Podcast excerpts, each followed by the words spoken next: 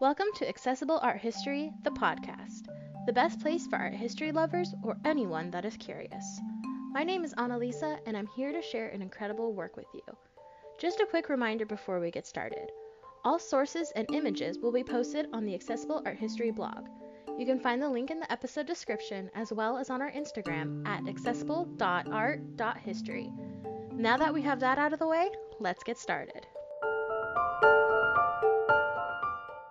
Welcome to season 10 of Accessible Art History, the podcast. I can't believe that we've arrived at the final season of 50 works that shaped Western art.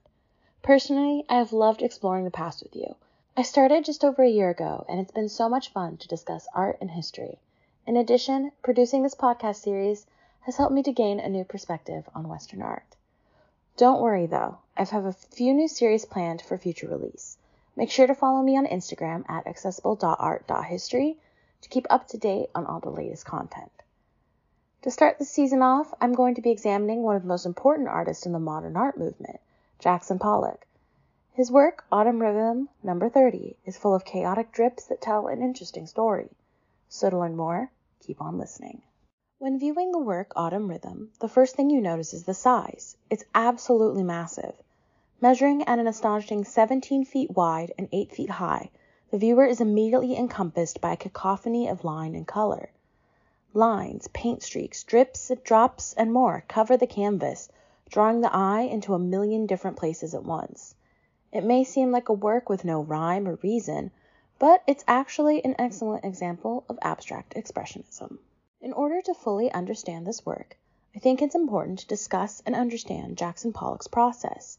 He was famous, maybe even infamous, for his technique. Instead of propping the unprimed canvas up on an easel, Pollock would lay it flat on the ground in a space that he could walk all the way around it.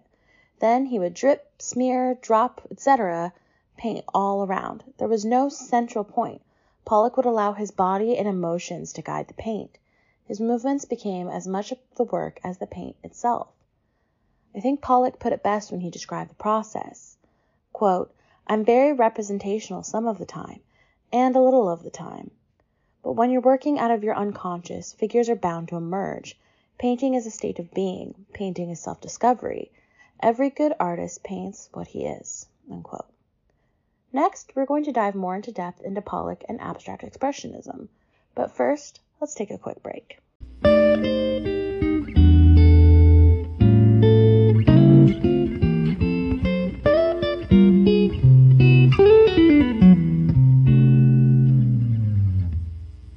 Another day is here, and you're ready for it. What to wear? Check. Breakfast, lunch, and dinner? Check. Planning for what's next and how to save for it? That's where Bank of America can help. For your financial to-dos, Bank of America has experts ready to help get you closer to your goals. Get started at one of our local financial centers or 24-7 in our mobile banking app. Find a location near you at bankofamerica.com slash talk to us. What would you like the power to do? Mobile banking requires downloading the app and is only available for select devices. Message and data rates may apply. Bank of America and a member FDIC.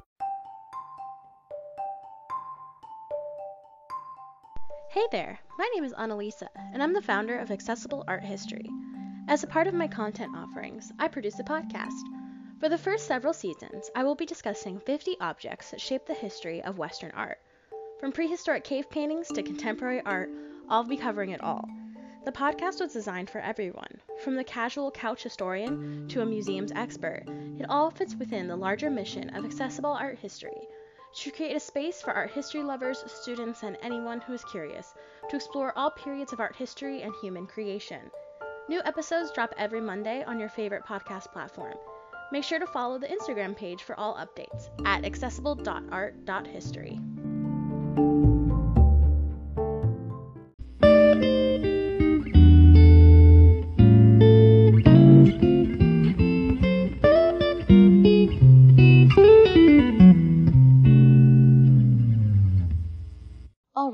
that we're back, let's take a look at some of the interpretations of this work.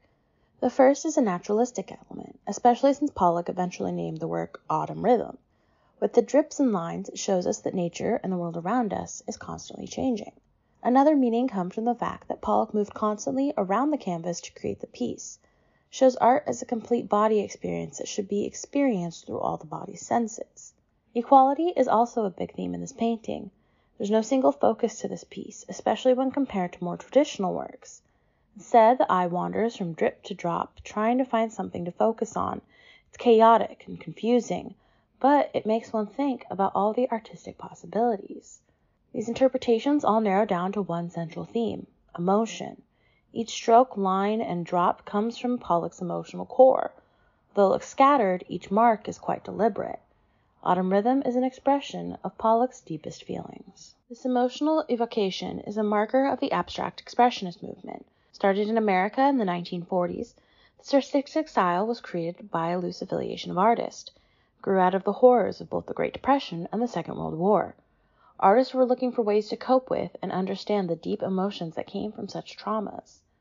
This awareness of the dark side of humanity translated into a new use of color and line on a monumental scale. In addition, some of the inspiration came from the early archaic art and the fairly basic interpretation of the world around it. Pollock was one of the first artists to adopt the style, leaving a huge mark on the development of modern art. Paul Jackson Pollock was born on January 28, 1912, in Cody, Wyoming. His mother moved the family to California when he was less than a year old, and grew up between there and Arizona. From a young age Pollock was interested in art. After he was expelled from two different high schools he traveled to learn about art and culture from both Native American and Mexican artists. In the mid 1930s Pollock made his way to New York City, where he lived and worked with fellow artists. It was here that his career blossomed, and he began to make a name for himself in the modern art space. In 1945 Pollock married Lee Krasner, a fellow artist. She would have a profound effect on his work, teaching him new techniques and encouraging his craft. It was during their marriage, between 1947 and 50, that his famous drip artworks were painted. If one compared the married artists' works to each other, they will find many similarities as they worked together and encouraged each other. Tragically, Pollock's career was cut short when he died on August 11, 1956. He was known to suffer from alcoholism, which had a marked effect on both his art and his marriage. That night Pollock got behind the wheel of his Oldsmobile convertible after a night of heavy drinking. He caused a single car accident which killed him and one of his passengers, Edith Metzger. His mistress, Ruth Kligman, was injured, but did survive. Today we remember Pollock as one of the first great painters of the modern age. After his death, both the Museum of Modern Art and the Tate London hosted a number of exhibitions showcasing his works. Autumn Rhythm Number 30 is a massive work with a massive impact. Not only did it introduce a new way of thinking about what art could be, but it was one of the works that helped to kick off the modern art movement. Make sure to tune in next week when I discuss Andy Warhol's Marilyn Diptych.